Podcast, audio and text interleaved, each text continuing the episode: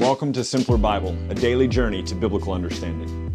Today, for episode 38, we're going to cover something we've already talked about a little bit in some previous episodes, but we're going to go into a little bit more detail, try to flesh it out. Today, we're going to talk about the Sabbath, and we're going to look at that from Exodus 31. Exodus 31, we covered a little bit of that yesterday with the Holy Spirit filling a man for building the tabernacle, but today we're going to begin in verse 12. So, Exodus 31, beginning in verse 12, says this. The Lord said to Moses, You are to speak to the people of Israel and say, Above all, you shall keep my Sabbaths, for this is a sign between me and you throughout your generations, that you may know that I am the Lord who sanctify you, or that I am the Lord who makes you holy, or sanctification, uh, sanctified is something that is set apart as holy. So, verse 14, you shall keep the Sabbaths because it is holy for you. Everyone who profanes it shall be put to death. Whoever does any work on it, that soul shall be cut off from among his people. All right. So the Sabbath is supposed to be a sign that God is the one who makes us holy. Or in this case, remember, practical example and then spiritual example. There's a practical truth in the Sabbath that was uh, in, in conjunction with the law that Moses received when he came down from the Ten Commandments, or ten, came down with the Ten Commandments. One of those was the Sabbath.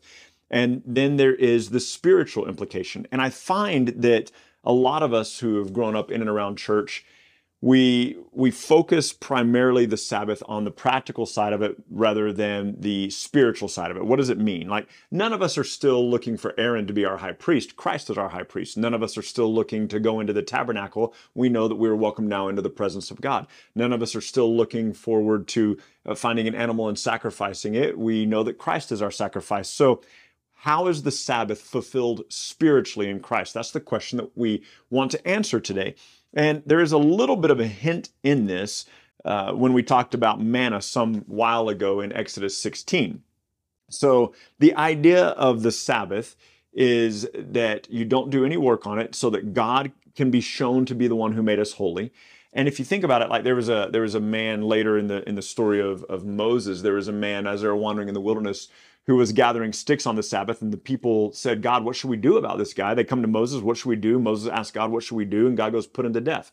So when I was growing up, I was taught you don't work on the Sabbath. I've heard sermons where people have said, don't mow your yard on, on Sunday. By the way, Sunday, the first day of the week, has never been called the Sabbath in the Bible. It's not the Sabbath of Christians. The Sabbath was always a Jewish thing. It was always Friday night sundown to Saturday night sundown. But regardless of that, people would say stuff like, don't do your dishes on the Sabbath. Um, I've heard people say Christians shouldn't go out to eat after church on Sundays because you're forcing people to break the Sabbath. Listen, that is a very legalistic, law minded view of the Sabbath. We need to think about it from the perspective of the spiritual aspect. And so, what we're going to do today is consider a couple of things. And I want you to remember our conversation on the manna and how the people would go out week or day after day to gather the bread, right? Uh, the manna that fell on the ground. But on the seventh day, there was none because God wanted to show that He was providing for the people.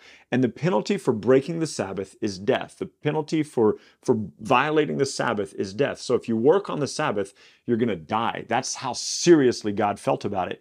And yet, I can't imagine that like people are wandering, wow, wandering around under the judgment of God because they mowed their lawn on a Saturday or a Sunday. And so we have to ask ourselves, what does this mean for the Christian? What does the Sabbath mean for the Christian? So, great question. Glad you asked. Thanks for coming along for the ride. We're going to jump over to Hebrews 4. And realistically, what I should have done is I should have included a little bit of Hebrews 3 in this. So let me give you a little bit of the background from Hebrews 3. Hebrews 3 talks about the people that we're talking about in Exodus right now who are wandering around in the wilderness for 40 years. And these people have been wandering in the wilderness, and the Bible tells us that they were unable to go into the promised land. They were unable to go into the rest of God, the promised land, because of disobedience, disbelief, and lack of faith. And so they were prevented from going into the rest because of disobedience, disbelief, and lack of faith. Now, I was taught growing up, I even remember vaguely a hymn that we used to sing in churches growing up that made me think that the promised land was heaven. But according to Hebrews 3 and 4, the promised land is better pictured as a relationship with God, coming into faith, coming into salvation. And so let's look at some things from Hebrews 4. I want you to notice a couple of things. Hebrews 4, beginning in verse 1, I know we're in Exodus whatever we are today, 31, but we're talking about the Sabbath, which means we have to come to the New Testament. Also, remember that Jesus was accused of breaking the Sabbath. He was accused of breaking the Sabbath because he healed people on the sick. He commanded a man to carry his mat on, um, on, on the Sabbath. He commanded other people to get up and carry their mats on the Sabbath. He allowed his servants, his disciples, to gather grain on the Sabbath. So all the Pharisees are like, oh my goodness, he's breaking the Sabbath. Ask yourself this question Would Jesus break any of the laws? No, he didn't. But the Pharisees believed it meant no work. In fact, you might not know this, but the Pharisees were like, we want to be really careful. We're observing the Sabbath. So we've got to figure out what work is. And they decided walking further than two miles was work. And they decided carrying anything heavier than a dried fig was work. So you can't carry anything heavier than a dried fig, and you can't walk further than two miles or you're breaking the Sabbath. That was man's addition to it, not God's. So Christ is doing things on the Sabbath. He's working on the Sabbath, and yet he's not breaking the Sabbath because he had a spiritual perspective of it and not an earthly perspective of it. So back to Hebrews 4, verse 1. Therefore, remember, the author of Hebrews has written about these people who didn't go into the promised land because of their lack of faith. Therefore, while a promise of entering God's rest still stands, let us fear lest any of you should seem to have failed to reach it. For the good news, the gospel, came to us just as it did to them, but the message they heard did not benefit them because it was not united by faith. What have we already learned? Righteousness comes by faith. Salvation comes by faith, not by works. Keep that in your mind, okay? For we who have believed, we who have faith, enter God's rest. Listen, Hear this. I know you're going, Ryan, this doesn't say the Sabbath. Bear with me. So here's the rest, okay? Here's the rest. And they didn't enter in. The people who died in the wilderness didn't enter in because it was not united by belief, it was not united by faith. But we who believe God, we who believe Christ, enter into God's rest. For he has said, I swore in my wrath, they shall not enter my rest. And although his works were finished from the foundation of the world, for he has said somewhere of the seventh day in this way God rested on the seventh day from all of his works. So God is done with all of his works from the foundation of the world. God is done with his works. Again, in this same passage, he says, They shall not enter my rest. Uh, this, they shall not enter my rest, is a reference to Psalm 95, 7 through 8. It'll be quoted about four times, five times between Hebrews chapters 3 and chapter 4. It's a very, he quotes it a lot in this section, or whoever the author is, right? So, verse 4 again, it is said somewhere, or it is spoken somewhere of the seventh day in this way God rested on the seventh day from all of his works. And again in this passage, he says, They shall not enter my rest. Since therefore it remains for some to enter it, for, it's still open for some to enter God's rest. And those who formerly received the good news, the gospel, failed to enter because of their disobedience. Again, he appoints a certain day, today, saying through David after so long a time, and the words already quoted, and this is Psalm 95 again Today, if you hear God's voice, do not harden your hearts. For if Joshua had given the people rest, God would not have spoken of another day later on. All right, let me let me paint this picture for you. People are wandering in the wilderness, and Joshua eventually leads the people into the promised land. Now, after this, okay, you've got six years of conquest, 350 years of judges, 40 years of King Saul, and then David. So you, you've got in the neighborhood of 400 years before David. David is going to write a psalm. He's going to write the 95th psalm and say that there is a promise of entering into God's rest. Now, David at this point is living in Jerusalem, reigning from Jerusalem. The people are living in the promised land. So when God promised the people rest, if entering into the promised land was all God meant, then why is David 400 years later saying that there is still a promise of entering into his rest? There's still a possibility. If all God meant was, I'm going to give you Israel, David is living in Israel. He's living in Jerusalem. He has that. David, though, is called a prophet in Acts chapter 2, and David is writing about the spiritual rest, the spiritual Sabbath, that there remains a Sabbath rest for the people of God, so that as we enter, as we believe who Christ is, let me, I'm getting ahead of myself, I'm sorry. But here's what he says in verse 8 If Joshua had given the people rest, why would David write about a, another day of rest 400 years later? Verse 9. We've been seeing the word rest over and over, but look at verse 9. So then there remains a Sabbath rest for the people of God.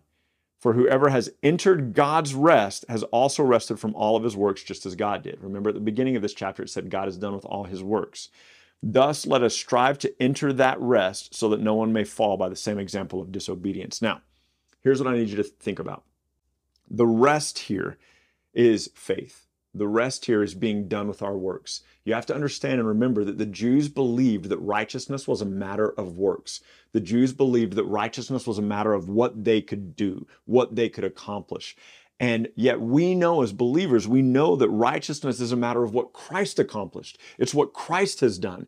And so what we do is we enter into the completed work of God by faith and we rest. We take we take rest knowing that God is the one who makes us holy. I want you to think about this for a little bit. Uh, I'll put this here as well, Matthew 28 through 30, which we've already referenced, but we'll reference it again. So what, what Christ is inviting the people under the law in Matthew 11 to do is he says, come to me, all you who are weary and heavy laden, and I will give you what? Rest. It's not like a nap. It's peace. It's being finished with our works, being able to say, oh my goodness, I'm done. I, I, I can rest in the completed work of God. And, and what was the penalty? Sorry, go back to two things. Exodus 31 13, God gives the Sabbath to prove what? That He's the one who makes us holy. The Bible tells us in Romans chapter 4 that if Abraham was righteous because of his works, he would have had something to boast about. If you and I were made righteous because of our works, then it's not God who makes us holy, it's us. But we're not righteous because of our works. We're righteous because of the work of Jesus Christ. Remember the manna? Our works, what we gather every single day, rots and spoils and fades, but the manna that was kept in the presence of God, the picture of Christ, remains forever and bears testimony forever of how God is the one that provides salvation.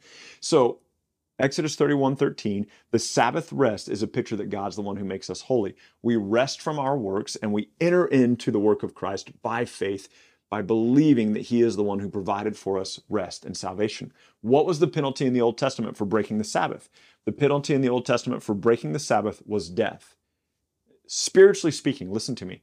If you do not cease your own works, and if you do not rely upon the finished work of Christ on the cross, if you don't put faith in the work of Jesus, what is the penalty for not having faith in the work of Jesus? Death. The, Sabbath is a picture of salvation. The Sabbath isn't about taking a day off. As look, Jesus is infinitely better as a sacrifice than the Old Testament sacrifices. Jesus is infinitely better as a priest than the Old Testament priest. Heaven is infinitely better than the tabernacle that Moses built. The spiritual Sabbath, entering into the rest of God for righteousness, is infinitely better than taking an afternoon off from mowing the lawn infinitely better. Now, look, if you're saying, well, what if I need some rest? My goodness, take a nap. But that is not what the Sabbath is about. And it is so much deeper. It is another picture for us of law and grace. And it is so rich and so beautiful. And I hope that today you will rest in God, who is the one who makes us holy. We'll see you again tomorrow. Thank you so much for journeying with us today at Simpler Bible through another section of Scripture where we come to know and understand God a little bit better. Look, if you're brand new to Simpler Bible, we have all sorts of resources available for you. Go to our website, simplerbible.com, and there you can find these videos. You can find our podcast. You can find links to our social media, and you can even find a blog post with additional scriptures if you want to go into a little bit more study than we had time to cover in this podcast and video today. We hope that this tool will be exactly that for you a tool not something that replaces your daily walk with God, but something that enhances your daily walk with God and helps you to know and enjoy Him more. Thank you so much for being part of this, and we'll see you again tomorrow.